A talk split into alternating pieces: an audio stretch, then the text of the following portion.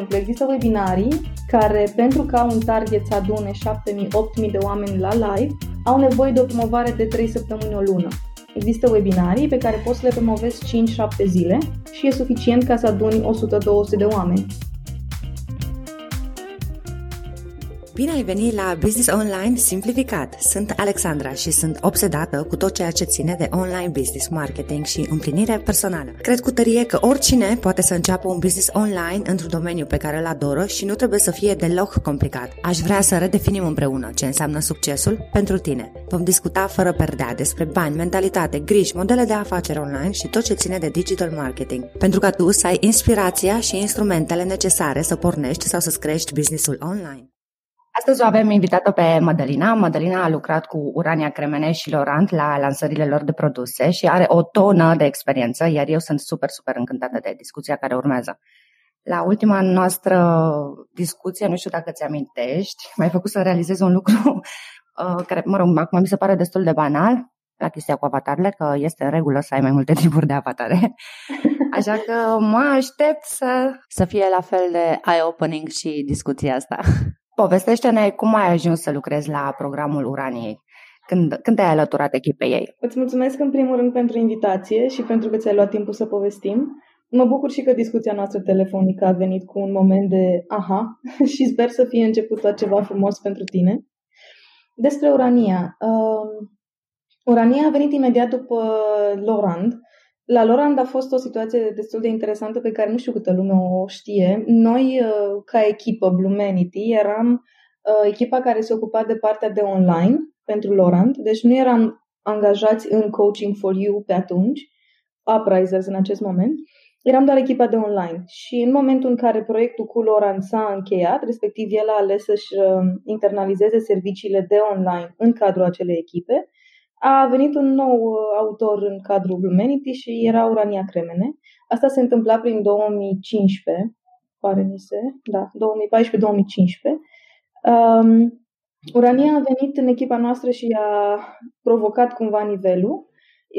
Am fost uh, la început uh, propusă să fiu manager de evenimente, respectiv strategia implica crearea unui turneu de evenimente în toată țara, prin care Urania să ajungă la cât mai mulți părinți ca să predea ceea ce astăzi este metodologia All About Parenting.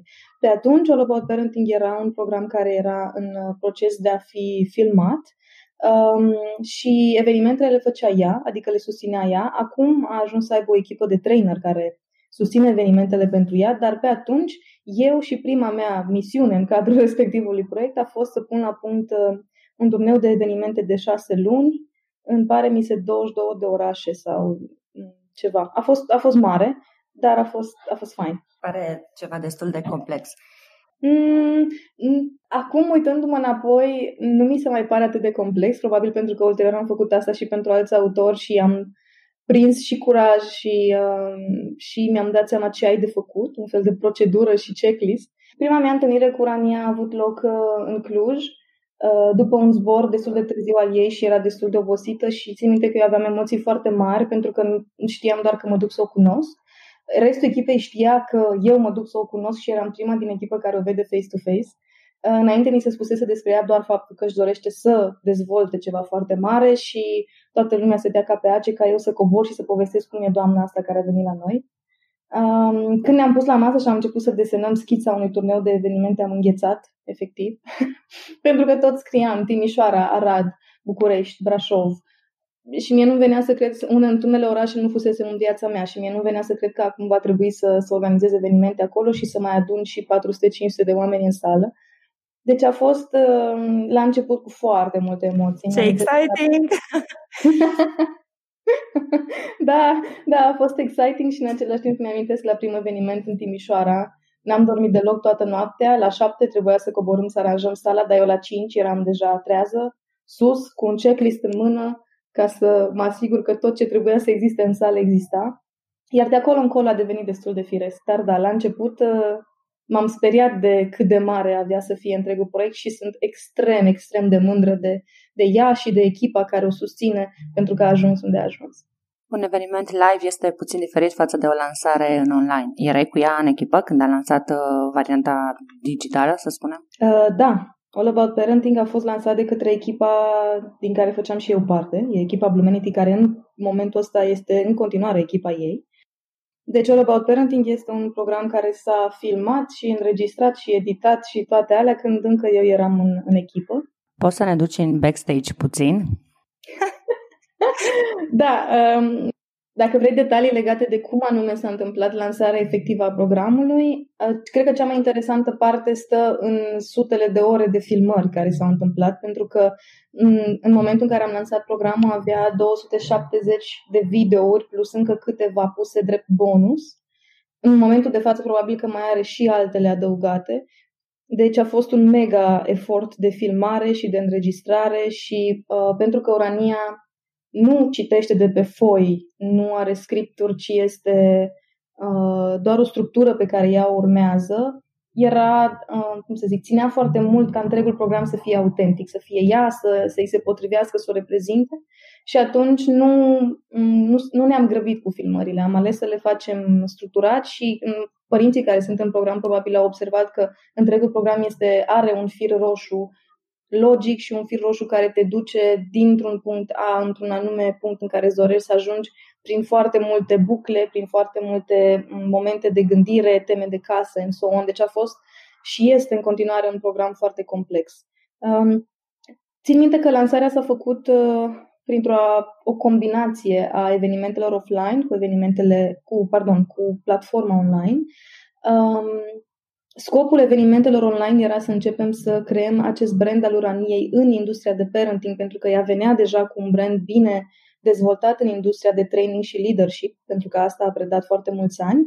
Iar când am făcut tranziția spre parenting, o parte din prezentare era despre de ce un om care înainte a predat leadership preda acum parenting. Uh, și atunci turneul de evenimente venea să creeze această poziție de autoritate și poziție de uh, sunt aici, adică vreau să vă învăț ceea ce știu, vreau să dau din ceea ce am studiat, urmând ca din offline oamenii să intre în acest uh, program online, care în acest moment, din câte știu, a depășit 10.000 de părinți, ceea ce este minunat. Așa este, sunt total de acord cu tine. Spune, Madalina, cum ne putem crește authority dacă suntem la început? Vorbim despre un brand personal. Nu știu dacă există o singură rețetă prin care să faci asta eu pot să vorbesc și din poziția autorilor pe care i-am ajutat sau susținut să facă, să ajungă să-și clădească această idee de authority, dar pot să vorbesc și din poziția mea de om de marketing, uh, pentru care principala semnătură a fost de-a lungul timpului faptul că îmi fac treaba bine. Nu pretind și nu mi s-a spus niciodată că aș fi cel mai bun din domeniu, cel mai isteț, cel mai, cel mai, dar treaba pe care mi-am făcut-o am ținut să fie făcută bine și mi-am dorit ca fiecare autor cu care am lucrat fie că aveam să lucrăm 3, 5, 10, 15 ani împreună, fie că aveam să lucrăm 3, 6 luni, la finalul muncii noastre împreună să, să spună mi-a plăcut, omul ăsta mi-a oferit tot ce aveam nevoie, a fost un strateg bun și pe mine chiar m-a ajutat. Deci pentru mine această clădire de authority a început din momentul în care m-am angajat, din ambiția de a-mi face treaba foarte bine și această dorință a mea de a-mi face treaba foarte bine a devenit o semnătură. Ulterior, de exemplu, pentru mine, în contextul în care chiar și noi ne-am cunoscut, um, a pornit de la ideea acelor e-book-uri pe care mi-am dorit să le ofer gratuit. Practic, acest authority în jurul meu s-a creat din faptul că am ales să scriu constant pe pagina mea de Facebook despre content marketing, pentru că asta este ceea ce lucrez. Am început să scriu postări despre contextele uh, de criză în care ne aflam la începutul uh, primăverii, um, am început să vorbesc despre cum să folosești content marketing în afacerile mici, în diverse domenii, fie că era turism, fie că era despre cursuri online. Iar ulterior ce am făcut a fost să lansez acele e-book-uri în care am pus know-how-ul meu legat de cum să creez webinarii online, ce este un avatar de client, cum să creezi un podcast și mai urmează și alte materiale pe partea de content. Dar dacă e să mă întrebe cineva cum să-și dezvolte acest authority este un răspuns pe care îl ofer uh, de fiecare dată și este răspunsul meu standard prin content. Aici intervine și e interesant că ai început discuția vorbind despre, despre Urania. E un principiu pe care l-am învățat de la ea, make your thinking visible, un principiu pe care și ea l-a, l-a trăit și ulterior eu l-am preat și l-am preluat și l-am adus în uh, felul în care lucrez, dar și în contentul pe care îl creez. Și crezul e în felul următor. If if you're making your thinking visible, fie că ești brand, fie că ești autor care vrei să-ți dezvolți această poziție de autoritate, Făcând această gândire a ta vizibilă este felul în care le arăți oamenilor cum gândești, ce principii ai, cum anume vrei să-i ajuți prin ceea ce gândești tu și ceea ce știi tu. De asta, contentul este cel mai bun instrument prin care să dai din ceea ce ești și din ceea ce știi oamenilor. Într-adevăr, nu toată lumea își permite să ofere gratuități peste gratuități. Eu am șansa să uh, fi lucrat cu oameni care acum au ales să mă ajute gratuit să pun aceste e-book-uri sus. Designul nu l-am făcut eu, spre exemplu, ci voi cu un, uh, unul din designerii care a lucrat chiar și în echipa Oranie și cu care am păstrat legătura și lucrăm în continuare în multe proiecte. Și am avut șansa ca, pentru că ne-am înțeles bine în trecut, să-i cer ajutorul legat de acest proiect și știu că nu toți autorii vor putea să apeleze la un designer prieten, dar mai știu și că există designer care își fac treaba foarte bine și că să încep să scoți content nu te costă atât de mult pe cât îți închipui tu. În plus, postările mele pe Facebook nu mă costă absolut nimic decât să stau și să-mi fac o, o strategie de ce vorbesc, când vorbesc și mai ales să urmăresc care sunt discuțiile ce se întâmplă în online. Respectiv, dacă fac o postare în Facebook, aceeași postare o adaptez și pentru LinkedIn, deci automat sunt pe două platforme. Așadar, răspunsul la cum îți creezi authority este efectiv make your thinking visible, scoate content, arată oamenilor ce știi, dar fă asta consecvent. Adică fă un plan de postări, dacă vrei să faci postări, care să se întâmple constant. Dacă ai spus că vrei să postezi marțea și joia, fă să fie marțea și joia. Nu fă o postare marțea asta și următoarea peste trei săptămâni, încât lumea să uite. Fă ca lumea să intre în contact cu ceea ce ai tu de împărtășit și n-ai cum să faci asta decât dacă ești prezent în rutina lor zilnică. Iar ca să fii prezent în rutina zilnică de scrolling on Facebook, trebuie să creezi content. Cam așa văd eu lucrurile. Foarte interesant cum se leagă toate între ele. Ca să poți să produci uh, conținut, trebuie să-ți cunoști foarte bine audiența, iar contentul pe care îl scoți, pentru că le rezolvă din probleme, te ajută pe tine să-ți crești autoritatea. Și da, poți folosi același conținut de mai multe ori, nu trebuie să vii de fiecare dată cu ceva nou. Adică, ok, ar trebui să scoți conținut uh, nou cel puțin o dată pe săptămână, dar îl poți uh, redistribui, nu? Repurposing. Poți lua bucățele din ele și le poți folosi în, nu știu, în e mail săptămânale sau poți face live-uri pe Facebook, nu? Postările tale pe Instagram și LinkedIn sunt diferite dar pot conține același conținut, să spun. Deci nu trebuie să vii tot timpul cu ceva nou. Vreau să discutăm puțin acum despre webinarii, pentru că a început o nebunie cu ele în ultimul timp. Ți-am citit e-book-ul și este foarte complex. Dacă mai există cineva care ține webinarii și nu l-a descărcat, am să pun un link de unde îl puteți uh, descărca pe alexandraene.com slash episodul 7. Următorul pas, după ce ți-ai stabilit cât de cât autoritatea, ar fi să începi să ții webinarii. Și am să intru direct în subiect. Uh, vreau să-mi spui cu cât timp înainte ar trebui să începem pre-launch-ul pentru un webinar? Mm, webinariile sunt, din punctul meu de vedere, forma cea mai faină prin care poți să oferi content, să faci vânzări și să creezi valoare în viețile oamenilor de acasă. În contextul în care suntem acum, acest de acasă este extrem de important. Înainte de acest uh, uh cadru sau context care ne ține acasă, noi făceam deja webinarii și ne-am dat seama că uh, este o formă prin care ajungi inclusiv la oamenii cărora nu le place să iasă din casă ca să participe la un eveniment sau care, din vari motive, n-au fost până atunci la evenimente. Deci, în primul rând, ca, o să răspund la întrebarea ta, dar înainte să răspund, vreau să punctez exact ideea asta. Dacă n-ai făcut până acum webinarii, fă cumva să descoperi în ce fel, în activitatea pe care o faci, s-ar potrivi să faci webinarii. Și revenind la întrebarea despre pre-launch, depinde foarte mult de domeniul în care activezi și cât de um, planificată ți e activitatea. De exemplu, există webinarii care, pentru că au un target să adune 7.000-8.000 de oameni la live, au nevoie de o promovare de 3 săptămâni o lună. Există webinarii pe care poți să le promovezi 5-7 zile și e suficient ca să aduni 100-200 de oameni. Depinde foarte mult de context, depinde de exact cum ai spus adineauri authority, cine ești, câți oameni ai, câți oameni te urmăresc și foarte important de canalele pe care le folosești la promovare. Aici aș vrea să vorbesc un pic despre importanța bazei de date cu e mail o bază de date construită frumos, legal, GDPR-wise, uh, făcută ca la carte, o bază de date pe care să o poți folosi inclusiv când lansezi un webinar. De exemplu, Dacă eu organizez un webinar peste 3 săptămâni și am o bază de date cu 500 de oameni, primul loc în care anunț acel webinar este respectiva bază de date. Prezint webinarul, îi încurajez să se înscrie, le prezint beneficiile pentru care uh, ar, ar merita să fie prezenți la webinar, prezint speakerul invitat și mă asigur că acei 500 de oameni pe care i-am în baza de date au aflat despre eveniment, respectiv că cel puțin o parte din ei, va fi un procent de conversie care variază de la bază de date la bază de date, se va înscrie la acest eveniment. Ulterior anunțării evenimentului în baza de date, aș face postări în social media, pe paginile brandului, ca să vedem câți oameni din cei care sunt deja fanii paginii sau cunosc brandul s-ar înscrie la acest eveniment. Iar apoi aș porni o serie de uh, Facebook Ads și Google Ads ca să generez audiență rece să se înscrie la acest eveniment. Deci, planul acesta, ca și acțiuni, se păstrează. Doar că dacă ai o perioadă de o lună de zile de prelansare, atunci va trebui să trimiți mai multe e mail să, să plătești mai mulți bani pentru acele Facebook ads, respectiv să faci mai multe postări în social media. Dacă ai o singură săptămână, pretty much în fiecare zi ar trebui să se întâmple o acțiune pe un canal. Sunt persoane care nu se simt confortabil în fața camerei. Crezi că un webinar prezentat doar din slide-uri poate fi la fel de, hai să spunem, profitabil ca unul prezentat live, cu script sau fără script? Uh-huh.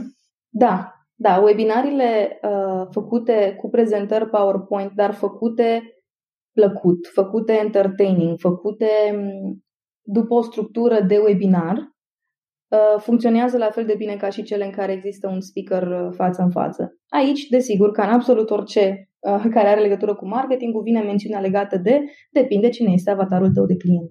Dacă avatarul tău de client și felul în care ai comunicat tu până acum cu baza ta de date, respectiv cu fanii tăi, au nevoie să te vadă pentru că așa ți-ai creat tu brandul în jurul imaginii tale, atunci, da, vei avea nevoie să fii tu prezent la webinar și să-l susții. Dar dacă ai reușit de-a lungul timpului să creezi brandul și autoritatea ta fără a fi neapărat prezent fizic, ci o fotografie doar inclusă în acea prezentare PowerPoint, vei avea rezultate la fel de bune ca și un om care este fizic acolo de cele mai multe ori.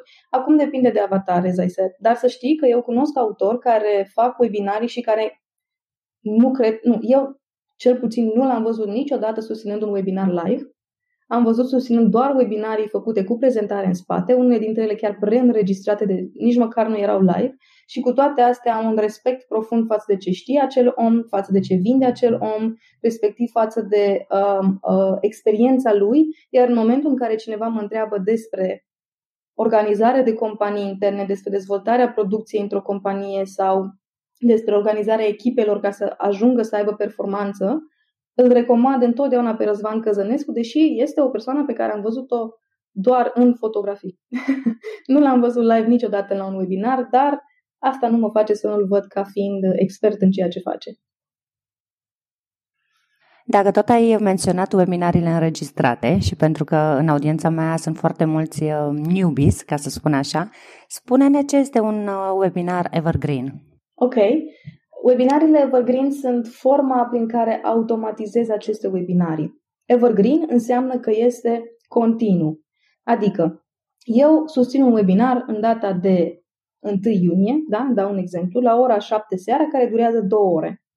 Iau înregistrarea acelui webinar și o transform într-un filmuleț, că basically asta este un webinar, un filmuleț, pe care filmuleț îl editez, îi pun logo-ul meu în stânga sau în dreapta, îi pun acele prezentări PowerPoint de care spuneai și tu, dacă nu vreau să fiu doar eu pe ecran. Îi adaug linkuri, îi adaug pauză promoțională în cazul în care promovez ceva în el și ulterior acest video devine parte dintr-un funnel automatizat. Adică, creezi un sistem în spate în care, dacă eu intru astăzi pe pagina ta, pe site-ul tău, și văd anunțul acelui webinar, o să aleg să mă uit la webinar uh, joi la ora 3, respectiv vineri la ora 12. Și eu aleg. În momentul în care eu aleg să mă uit joi, primesc o întreagă secvență de comunicare pre-eveniment pentru acea dată, joi, la ora 2, să dau un exemplu, da? Dacă celălalt om s-a înscris pe partea de vineri, el își primește comunicarea setată în așa fel încât toată comunicarea de dinainte de eveniment să-l aducă pe el vineri la webinar. Asta înseamnă că tu automatizezi în spate procesul de, pre de pre-eveniment, comunicarea de dinainte de eveniment, automatizezi derularea efectivă a acelui video, adică setezi tu ora, joi la ora 2, să pornească acest video într-un anume locșor pe internet, la un anume link, respectiv îl setezi să înceapă și vinerea, același video, dar pentru alți oameni care s-au înscris pentru data de vineri. Ulterior, celor care au participat la webinar joia le pleacă un funnel de comunicare post-eveniment cu început joia, iar celorlalți cu început vinerea. Practic, un webinar evergreen este un instrument pe care tu îl gândești și îl setezi automatizat în spate ca el să funcționeze fără ca tu să trebuiască să fii live în acea prezentare. De asta îi spune Evergreen, pentru că îl faci odată și apoi poți să-l folosești continuu ca să ajungă la cât mai mulți oameni. Și astfel, dacă tu ai un avatar de client care lucrează foarte mult, poți să setezi webinarul să ruleze miercuri de la 2, miercuri de la 4, miercuri de la 6. Și atunci, practic, oamenii care văd o reclamă despre acest webinar pot să-și aleagă singur ora la care să fie online. Pe tine nu te încurcă cu absolut nimic, pentru că totul este setat automatizat în spate, sunt mai multe tool care susțin asta. Și atunci tu ai de făcut doar asta, să înregistrezi un video în care să-ți susții prezentarea și să-ți faci partea de vânzare dacă ai ceva de vândut. Este calea prin care cei mai mulți autori, fie ei români, fie din străinătate, ajung să-și dezvolte baze de date de sute de mii de oameni, respectiv să, să ajungă la atât de mulți oameni încât să poată realmente să-și dezvolte afaceri din care chiar fac bani serioși. Dacă nu faci automatizări de genul uh, webinariile Evergreen, vei fi întotdeauna uh, bottleneck, îi spun eu, un blocaj. Dacă eu sunt autorul care trebuie să susțină mereu webinariile și uh, dacă eu nu sunt acolo să le fac live, webinarele nu se întâmplă, atunci practic afacerea se învârte în jurul meu și echipa mea, oricât de bună ar fi, nu va putea să dezvolte această afacere pentru că eu sunt blocaj. Dar dacă încep să automatizez un webinar, de exemplu, la fel ca și în, cadru, ca și în ca, cazul cursurilor online, unde practic ai un autor care susține de mai multe ori pentru mai multe persoane același curs pentru că e prefilmat, la fel și la webinarele Evergreen. Este prefilmat și el poate să ajungă la mult mai mulți oameni, astfel echipa ta tehnică sau echipa ta de marketing sau echipa de vânzări te are și te poate folosi pe tine ca resursă de mai multe ori cu o viteză mult mai mare. Mă bucur că ai menționat cursurile online pentru că vreau să discutăm puțin și despre lansări. Eu una sunt de părere că fiecare business are, hai să spunem, sezoane, da? Acum pot să fii în sezonul în care lansezi cursul, un curs despre un anumit topic și peste șase luni poate vrei să lansezi, uh, nu știu, un alt curs. De câte ori pe an crezi că ar trebui să aibă loc o lansare propriu-zisă? Cursurile online pot fi lansate de câte ori vrei tu, atâta timp cât îți setezi audiențele ca primii cărora le-ai lansat acel curs uh, să nu fie targetat și în a doua ta lansare. Astea sunt trucuri de advertising și de marketeri. Dar Um, în momentul în care ai un curs online, scopul tău este să generezi înscrieri în acel curs ongoing și asta înseamnă ca tu să pui pe Evergreen inclusiv acea lansare. O să faci o lansare care să spui, ok, luna iunie este luna de lansare a acestui curs, de asta are o ofertă de preț specială care este valabilă doar până în data de, iar apoi ea nu va mai fi valabilă. Făcând acest lucru, tu ți-ai lansat cursul. Dar nu înseamnă că în luna iunie, iulie tu nu-l mai vinzi. Tu îl vinzi în luna iulie cu o altă ofertă de preț care într-adevăr să nu fie la fel de bună ca prima de la lansare și îl pui pe Evergreen, adică lansezi cursul oamenilor care nu au aflat de tine în prima lansare. Păstrezi exact același lucru, este exact același curs online, poți să folosești chiar și în proporție de 80% aceleași e mail doar să scoți mențiunile de lansare de curs Adică să fie un, îți prezint acest curs, chiar dacă nu îți lansezi acest curs, și atunci tu poți să faci asta constant în fiecare lună pentru altă audiență. De asta este foarte important și asta este o o mențiune pe care vreau să o, să o subliniez, este foarte important să lucrezi cu oameni care știu să-ți segmenteze audiența foarte bine. Fie că vorbim despre oameni care lucrează ca media buyer, ca Facebook advertiser sau oameni care știu să-ți împartă listele în Active Campaign sau MailChimp suficient de organizat, cu tag suficient de bine puse la punct încât tu să știi cine când a intrat în baza de date, cine unde a dat click. E foarte important să lucrezi cu oameni care, care știu să-și facă treaba pentru ca tu să poți să-ți faci treaba ulterior. Deci, practic, lansarea efectivă o fac o dată pe an, dar vânzarea constantă în același stil ca o lansare, cu ofertă de preț, scarcity și bonusuri, o rulez non-stop. So good. Da, ai dreptate. Este foarte important cum îți sectezi uh, atât segmentele cât și secvențele sau autoresponder în turul tău de e-mail. Acum nu vrei să riști ca cineva care este în secvența de pre-launch să primească e-mail ca cineva care, nu știu, fie achiziționat deja produsul sau oferta ta. Da, asta este frumusețea lansărilor din online și asta este frumusețea strategiilor care mie îmi plac. În momentul în care fac o lansare sau gândesc o, uh, inclusiv comunicarea pre-webinar, care pare a fi ceva banal, se împarte în, am trimis mail-ul la întreaga mea bază de date, din baza asta de date s-au înscris o parte la eveniment, o parte nu s-au înscris. Cu cei care s-au înscris comunic într-un anume fel, cu cei care nu s-au înscris comunic în alt fel. Apoi vine webinarul. Da? La webinar am oameni care s-au înscris și au fost live, respectiv am oameni care s-au înscris dar n-au fost live, respectiv am oameni care nu s-au înscris. Deci eu trebuie în momentul în care gândesc strategic să mă pun în toate contextele în care s-ar putea afla clientul, prospectul sau avatarul meu de client ca în momentul în care începe comunicarea, eu să pot să comunic, indiferent de contextul în care se află el, suficient de clar încât să știe ce îmi doresc eu de la el. Pentru că sunt foarte mulți marketeri care asta fac. Fac strategii de marketing care sunt bune, doar că pentru că nu le segmentează suficient de clar, oamenii sunt confuzi și văd două, trei call to action-uri într-un e-mail sau văd dă click aici și apoi revină și lasă un comentariu și înscrie-te în giveaway, dar după aia du-te și lasă un comentariu la altă pagină și Uh, nu. Un om care vrea, cum să zic, un om pe care tu vrei să îl faci să facă un anume lucru, are nevoie de un singur îndemn. Deci de asta una dintre recomandări este uh, să-ți segmentezi lista și audiența, respectiv să-i dai audienței tale un call to action clar ca să știe ce are de făcut și ce vrei de la el. Da, trebuie să ai o strategie clară, e mail scrise dinainte și setate cât mai corect în tool tău de e-mail. Madelina, în inpucul tău vorbeai despre stack offer. Cum putem să mărim valoarea percepută a cursului, a ofertei, nu știu, a produsului? Ce opțiuni avem? Stack offer este o tehnică venită de la americani, cam cum e tot marketing online.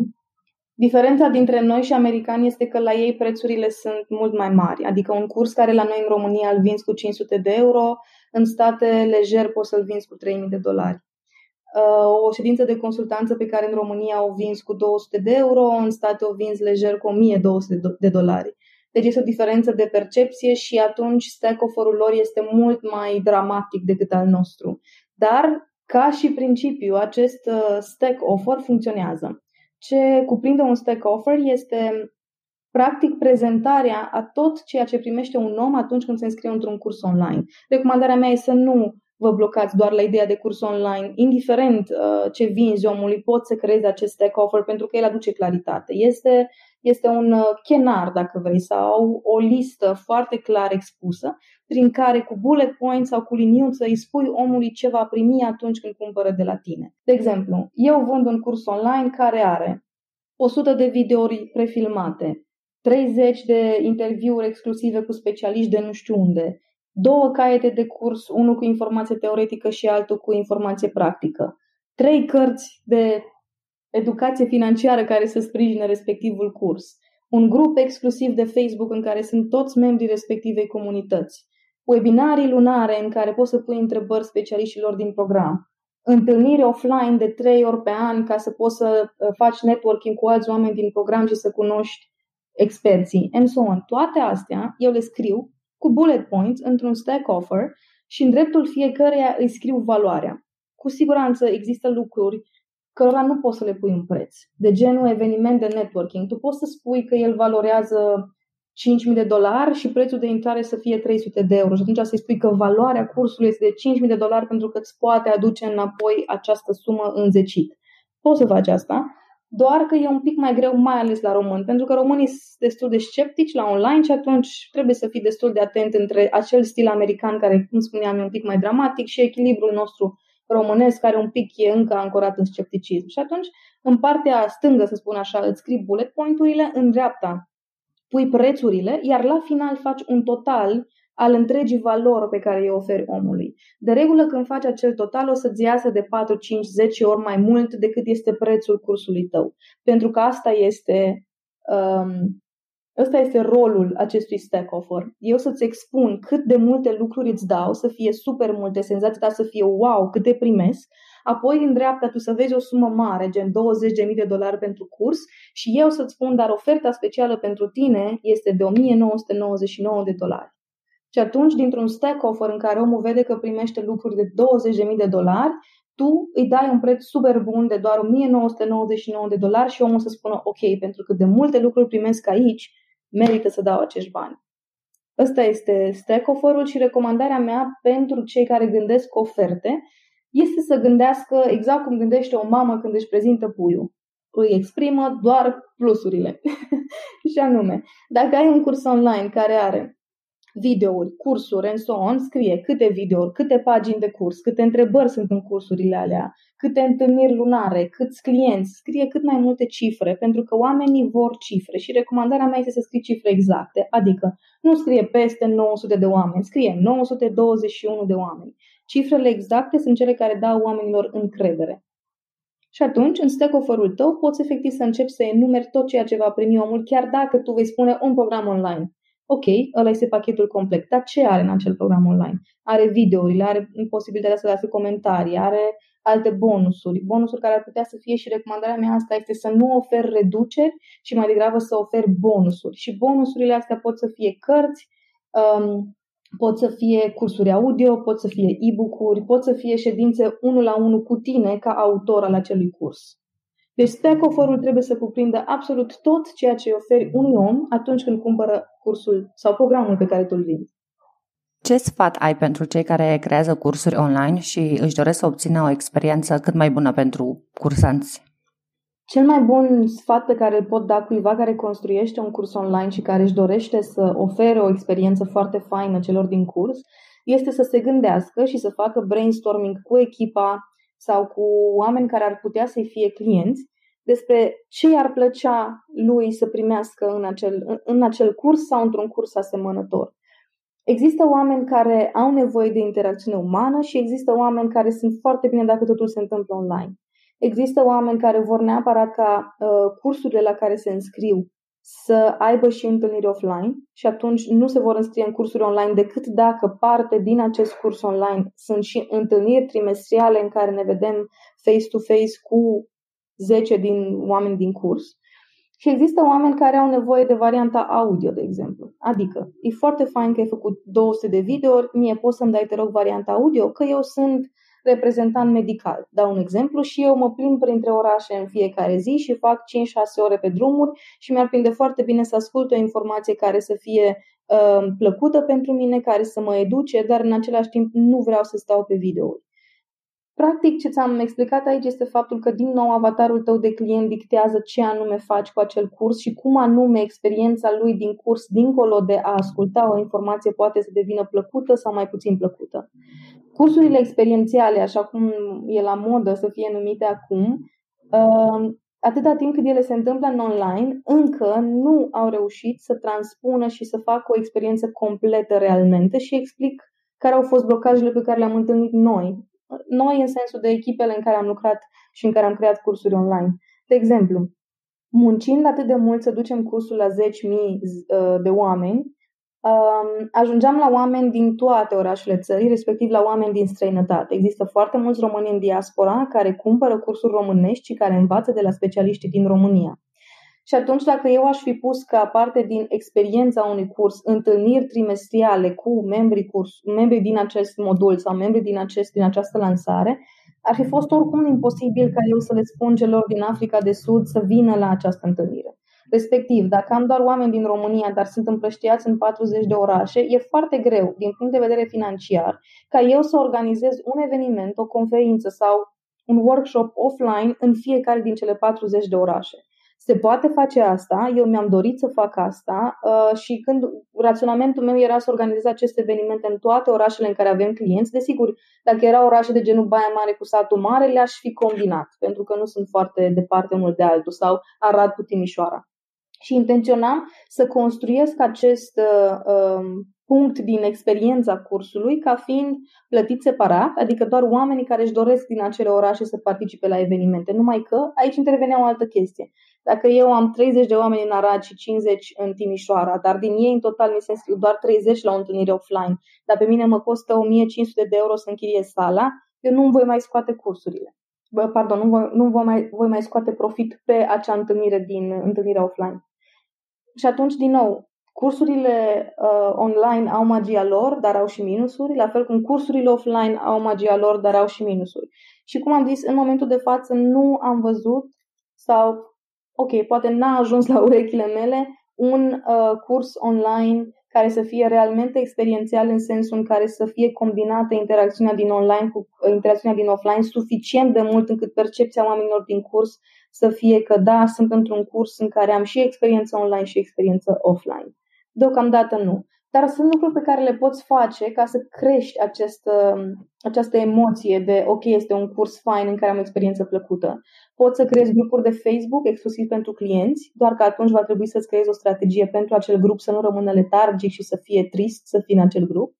Poți să creezi manuale de curs pe care să le trimiți în format PDF ca să nu le printezi.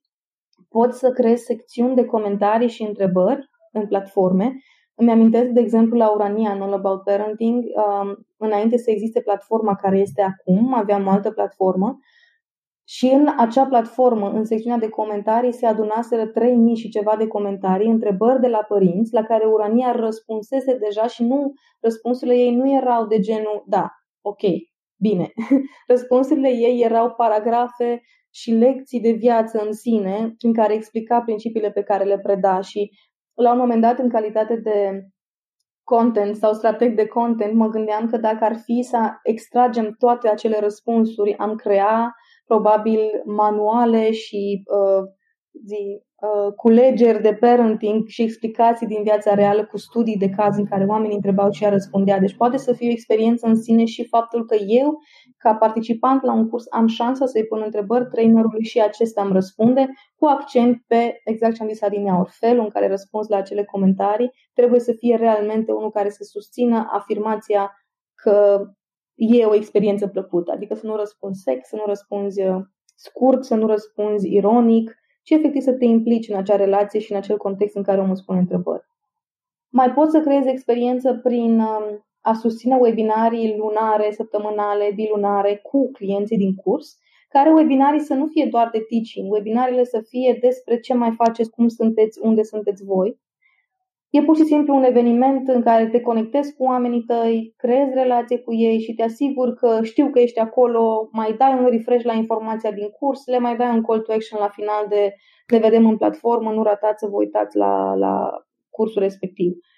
Uh, ce mai poți să faci este să organizezi, dar asta poate fi făcut și pe bani, poate fi și inclus într-un curs, ca bonus sau ca parte integrantă a cursului sau ca nivel superior al cursului, să organizezi mastermind-uri cu oameni care au trecut prin cursul tău Adică să uh, organizezi un mastermind doar pentru oamenii care au trecut prin cele X module ca să aprofundați respectiva informație. Și atunci puteți să faci aceste mastermind-uri în Zoom-uri, ca acum e la modă, sau poți să faci în, în, în măsura în care timpul tău îți permite, respectiv, dacă clienții tăi sunt uh, toți din, din, din același oraș, Uh, poți să organizezi întâlnirile offline ca să te întâlnești cu ei și să ai aceste mastermind-uri, întâlniri stabilite într-un cadru clar, care are niște obiective clare și un regulament pus la punct.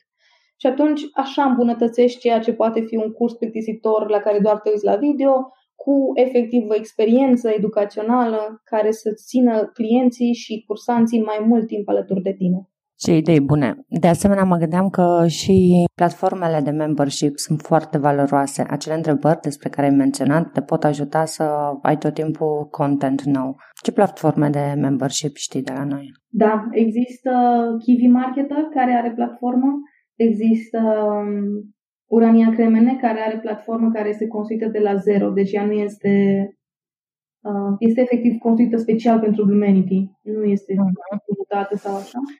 Uh, am văzut acum că cei de la social media în culise, Vadim Cușnir a lansat ieri un fel de cursuri online, o platformă, dar nu am intrat să văd despre ce este vorba.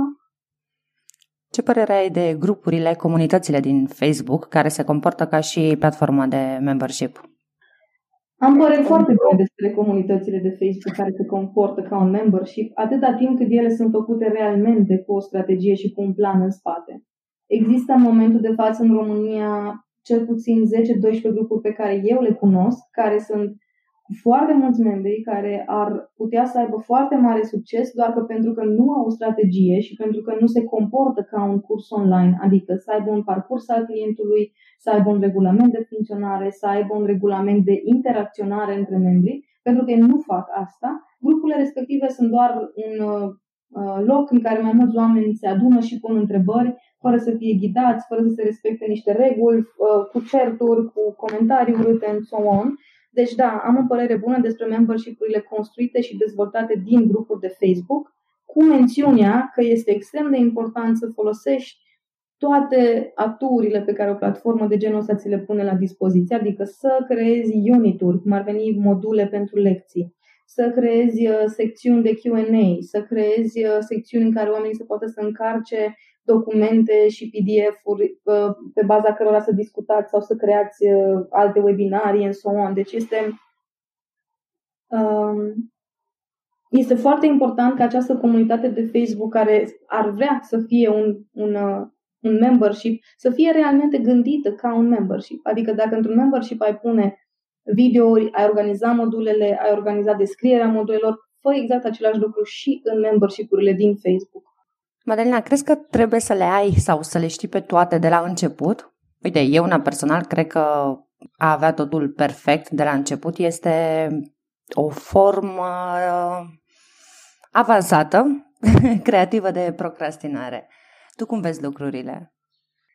Păi îți răspund cu exemplul meu și ai să-ți dai seama și care e părerea mea legat de perfecțiune. Am lansat uh, e-book-ul despre webinarii scris în engleză pe un landing page care are textul scris în română, cu e mail de confirmare de înscriere, respectiv uh, de descărcare de e-book, scrise și ele în română. Uh, deci nu, nu e nevoie să, să aștept să fie absolut totul perfect și asta este una dintre lecțiile care pentru mine ca om procedural și om care, așa cum ți-am zis, uh, semnătura mea este lucrul bine făcut sau cel puțin acum mă îndrept spre eu știu că am încercat să-mi fac treaba cât de bine am putut, pentru că nu întotdeauna măsurăm la fel această calitate. Uh, am avut tendința foarte mult să perfecționez uh, lucrurile, să nu las să iasă public un banner dacă nu mi se părea mie că e perfect, să nu iert nicio cratimă sau nicio, uh, niciun, uh, o liniuță la ș sau la ă care Aveam tendința la începutul carierei mele să țin foarte mult la calitate și calitate pentru mine însemna ca bannerele să fie impecabile, culorile să fie impecabile, virgulele să fie puse exact unde trebuie să fie puse și efortul de a scoate sau de a lansa ceva 100% perfect era foarte mare și era încărcat și cu o anxietate despre dar dacă am omis ceva și clienții o să vadă. Pentru că inevitabil, de exemplu, când scrii o carte sau când creezi un landing page, se întâmplă să uiți o virgulă, se întâmplă să formulezi cuvinte care în mintea ta la ora 10 seara erau super faine și se legau între ele, dar apoi la 9 dimineața când ai lansat nu mai au niciun sens. Se întâmplă chestia asta și faptul că am învățat să accept și să, să fiu ok cu a lansa lucruri care nu sunt perfecte, care nu sunt uh, neapărat ready to launch, ci good enough for launch, uh, a fost o, un pas înainte în a prinde viteză. Eu nu mi-am dat seama și asta nu o spun ca laudă sau nu o spun ca aroganță, ci o spun ca o curiozitate pe care eu abia acum încep să o, dez, să zic, să o descoper și să o accept. Lumea în jurul meu și alți marketeri care lucrează în industria de educație non-formal, unde eu am lucrat șapte ani, stau acum de vorbă cu mine și îmi spun că eu lucrez foarte repede, că eu creez foarte repede, că eu lansez foarte ușor produse și eu nu-mi dădeam seama de asta pentru că nu n-am stat niciodată să mă uit cum fac alții despre cât de des lansează sau cum lansează sau cât content creează. Dar vorbind acum cu oameni, îmi dau seama că probabil această viteză pe care ei o văd și uh, faptul că li se pare că eu creez mult mai mult decât ei, nu știu prin ce comparații, dar despre asta era vorba într-o discuție de zilele trecute, Parte din această viteză probabil că este inclusiv asta, faptul că am renunțat la dorința de a lansa ceva perfect sau faptul că am renunțat la ideea că nu voi lansa decât dacă eu voi considera că va fi perfect. Am uh, lucrat cu autori care au lansat cursuri pe care le-am lansat înainte ca ele să existe. Am vândut cărți care nu existau înainte ca ele să fie trimise în print, adică am vândut ideea respectivei cărți uh, și ulterior am dat cartea în print. Am organizat evenimente pe care le aveam în minte doar conceptual, uh, nu aveam sălile puse la punct, nu aveam planul pus 100% la punct și cu toate astea am anunțat un turneu de evenimente ca să vedem cum reacționează lumea din respectivele orașe și abia apoi am început să adunăm sponsori, sală and so on. Deci există lucruri pe care în momentul în care începi să faci marketing, vânzări, dezvoltare de brand și nu deții bugete extraordinare, va trebui să le faci uh, pe repede înainte, cu hacks, cu tips and tricks, cu hai să o întoarcem aici și să o legăm, o nodăm mai încolo. E firesc să fie așa, pentru că, repet, nu întotdeauna când anunți un turneu de evenimente ai 40.000 de euro să închiriezi toate sările deodată. Și e nevoie să faci 10% uh, din evenimente ca să-ți scoți banii de pe săli, uh, să te asiguri că ești la zi cu cheltuielile cu echipa și abia apoi să închiriezi următoarele 30% din săli. Um, ăsta este genul de not ready, să zic așa, but good enough, pe care mi-ar plăcea ca mai mulți oameni să-l înțeleagă și să-l accepte, pentru că din munca mea acum, din poziția de consultant, uh, faptul că am ieșit din bula în care eram, în care lucram pentru un singur autor, eu îmi cream acolo, în ecosistemul meu, în bucătăria mea internă, reguli, proceduri, sisteme și nu știam ce se întâmplă în exterior. Dar acum, fiind consultant și lucrând cu mai multe branduri deodată, cu mai mulți antreprenori deodată, îmi dau seama că sunt foarte mulți oameni care au foarte multe lucruri bune și faine de scos în lume, dar îi blochează exact perfecțiunea asta și ideea că eu trebuie să lansez exact cum face o lansare Urania Cremene. Păi da, dar Urania Cremene are o echipă de, în acest moment, mai puțin oameni, dar la un moment dat avea 40 de oameni în spate ca să facă o lansare. Tu nu ai oamenii și nu ai încă nici 5-6 ani de existență pe piață, deci nu e fair să-ți pui același standard. Știi, și astea sunt lecții pe care inclusiv eu ca marketer le-am avut de învățat legat de a lansa sau a nu lansa, pentru că n-am făcut la fel de bine ca nu știu care expert din state care a avut un reach organic mult mai mare decât mine. Știi? Deci perfecțiunea nu, nu, e, nu e ceva care se în, în procesul de a activa pe online. Așa este că, fără să vrem, ajungem să ne comparăm cu cineva, nu știu, care este acum și are, exact cum ai spus și tu, o echipă întreagă în spate și 5-6 ani de zile de experiență și vrem ca lansările noastre să fie exact identice cu ale lor, ceea ce nu se poate, nu avem cum să ajungem acolo. Adică este un proces prin care trebuie să trecem. Și mă bucur că și tu gândești la fel. Vreau să zic că mi-am luat da. două pagini de notițe de discuții cu tine, discuția cu tine. Mă bucur. Numai, numai bunătăți.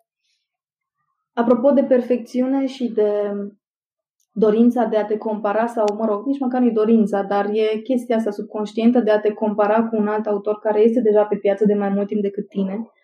E o discuție pe care am avut-o la un moment dat, uh, cam după vreo trei săptămâni de pandemie, cu Daniel Zărnescu. Vorbiserăm o oră despre online, despre lansări, despre cine ce cum face. Și îmi spunea uh, părerea lui despre online și o împărtășeam și vorbeam așa există și datorită acestui context uh, pandemia au apărut foarte mulți oameni care au început să facă online și care au început să facă webinarii, live-uri, vânzări, cursuri online, uh, grupuri, pe lângă grupuri, peste grupuri, peste tot. Um, oameni care vin, intră în jocul online-ului și apoi sunt fie dezamăgiți, fie ne blamează pe noi ceilalți care suntem de mai mult timp în industrie, spunând că n-are cum să, n-ai cum să faci bani în online și nu merge, domnule. Treaba asta în online nu funcționează pentru că ei încearcă să ardă etape. La ce mă refer aici este la exact ce spuneam și înainte. Există unii autori care sunt în România de 6-7, Loran, care este, cred că, de 12-13 ani pe piață, uh, și lumea în continuare consideră că Loran a apărut de 2-3 ani și cine ești ăsta să-și dea cu părerea.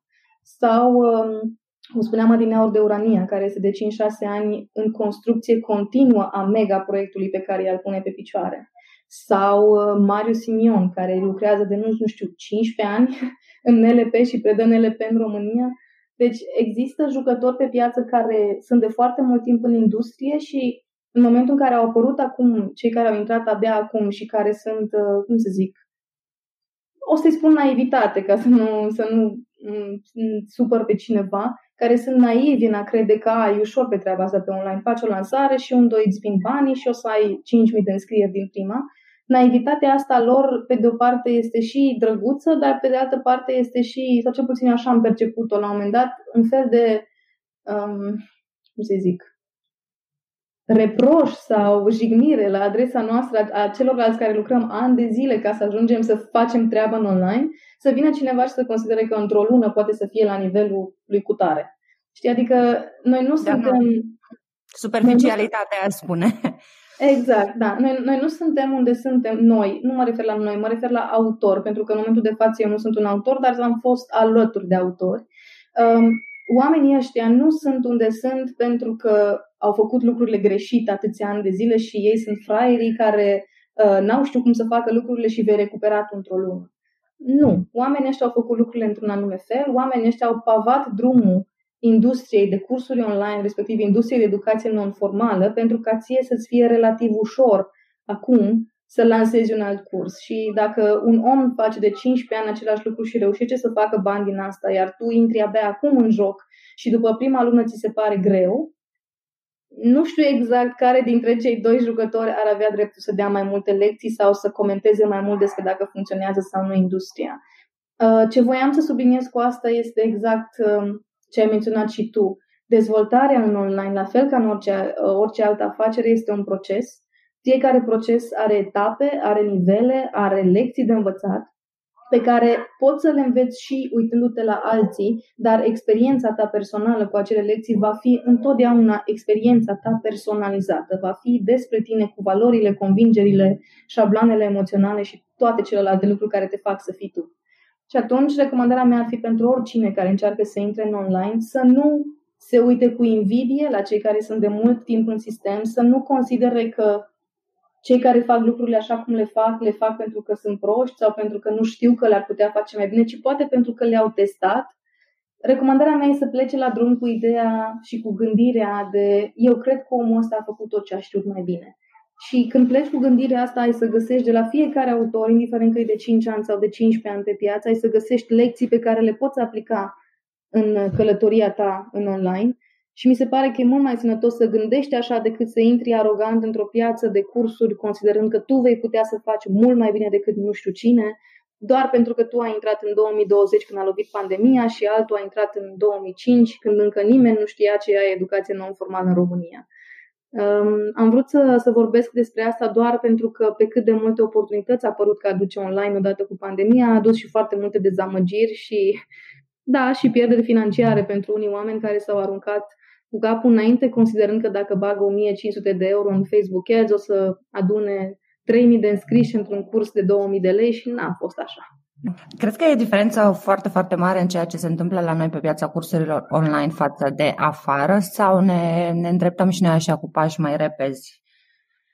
Adică nu sunt foarte multe. Într-adevăr, sunt câțiva autori pe care ai menționat și tu acum care fac lucrul acesta de foarte, foarte mult timp, dar uh-huh.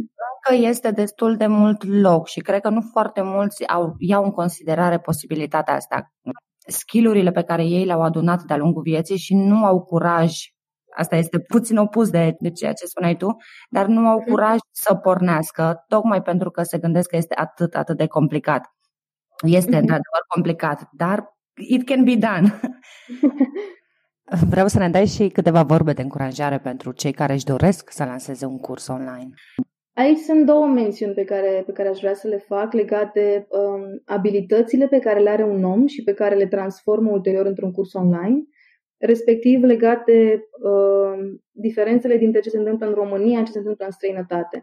O să încep cu abilitățile. Sunt mulți oameni care lansează afaceri pornind de la ceva ce este pasiunea lor și le place și este minunat că este așa. Doar că ei pornesc de la ideea de pasiunea mea și se opresc în momentul în care văd că oamenii la care ajung ei nu le împărtășesc pasiunea. Și aici apare exact ce spuneam. Kilometru zero a oricărei activități de marketing este avatarul de client. Pentru că dacă eu am pasiunea cu tare și încerc să vând unor oameni care nu au pasiunea respectivă, o să spun că afacerea mea în online nu funcționează. Dar dacă eu am pasiunea cu tare și caut și găsesc acei oameni care au interese și valori comune cu mine și au și ei această pasiune și vor să plătească pentru un curs uh, pe care eu l-am făcut din pasiune, atunci da, afacerea ta va funcționa. Dar oamenii care încep și care nu se duc spre avatarul lor de client sau nu se duc suficient de clar spre avatarul lor de client sunt oamenii pe care îi lovește dezamăgirea că a, eu știu să cânt la chitară, dar nimeni nu vrea frate să învețe să cânte la chitară. De asta recomandarea mea este da, vezi ce-ți place ție să faci, vezi ce faci cu plăcere și caută un pic lucrurile pe care, uh, despre care vorbești chiar și când ar trebui să vorbești despre altceva, lucrurile pentru care prietenii tăi fac mișto de tine că a, tu iară vorbești despre, nu știu, cursuri online, dau un exemplu, da? Caută-le, găsește-le, dar apoi, când vrei să le vinzi, fă încât să ajungi la oameni care împărtășesc aceeași pasiune ca și tine, pentru că dacă nu, ai să consideri că n-ai cui să vinzi. Și de regulă cam ai cui, numai că piețele diferă.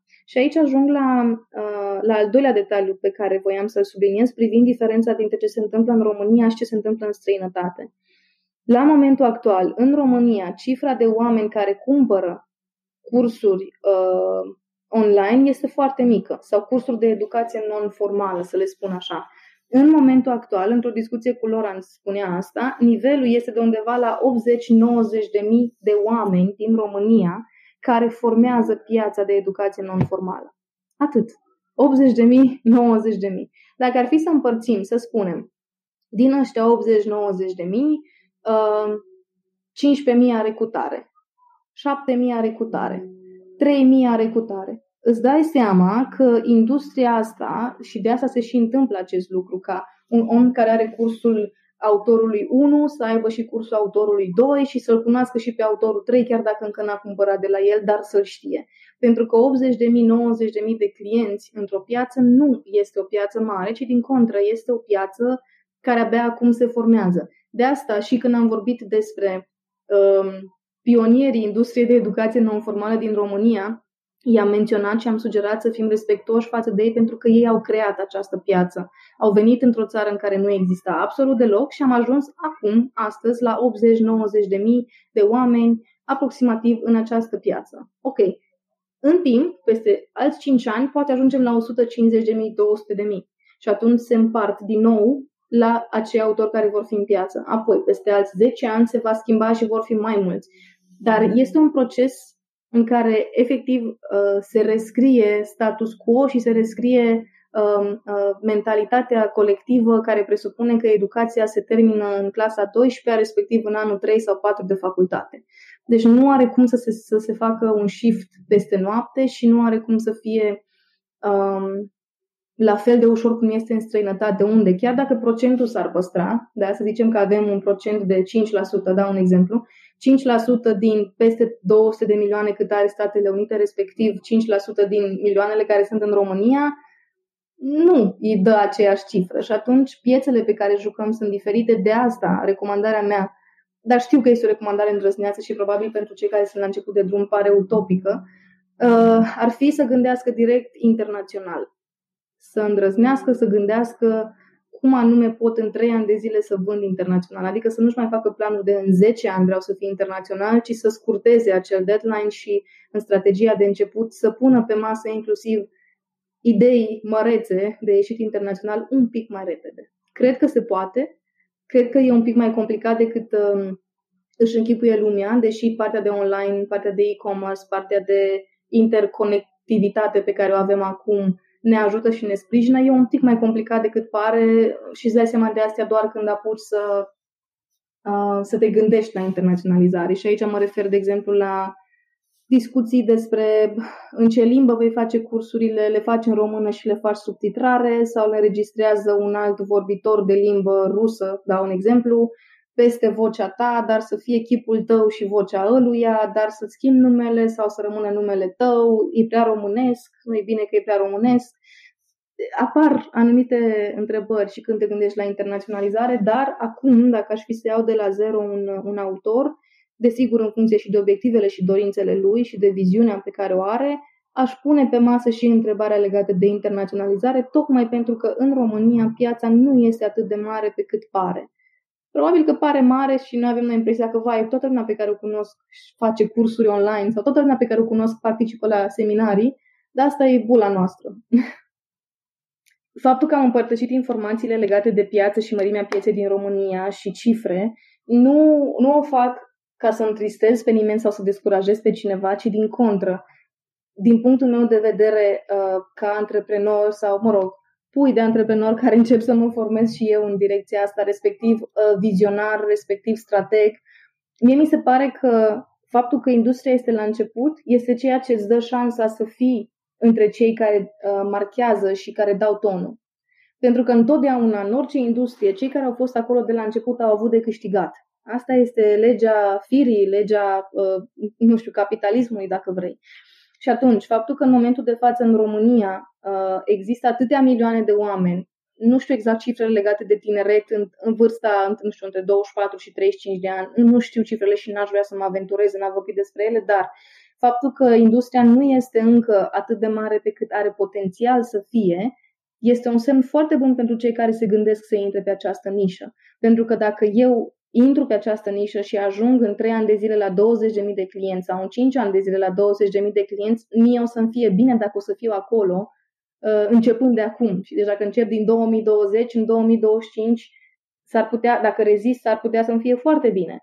Deci nu zic ce um, vorbesc despre volumul pieței, despre comportamentul consumatorului ca să descurajez, ci din contră, zic aceste informații ca să arăt și realitatea și să conturez um, un schelet de oportunitate pe care dacă îl vezi și dacă îl consideri oportunitate, vei ști cum să fructifici în, în avantajul tău. De asta nu vreau deloc să descurajez pe nimeni care vrea să facă cursuri online, din contră, sunt ambasador al acestei idei, doar de asta fac ce fac și de asta munca mea de consultanță. De foarte multe ori ajungem la aceeași, la, la aceeași recomandare de cum ar fi, dacă vrei să ajungi la mai mulți oameni, să faci cursuri online, să împărtășești ceea ce știi tu prin online. Cu atât mai mult cu cât a venit pandemia și a adus gândirea legat, legat de asta. Acesta a fost episodul cu numărul 7, unul din episoadele mele favorite. Show noturile, atât cât și e-book-urile Mădălinei le poți descărca de pe alexandran.com slash episodul 7. Dacă ți-a plăcut și ție episodul, poți să-l distribui, să-mi dai un subscribe la podcast sau să lași un review. Asta a fost totul pentru astăzi.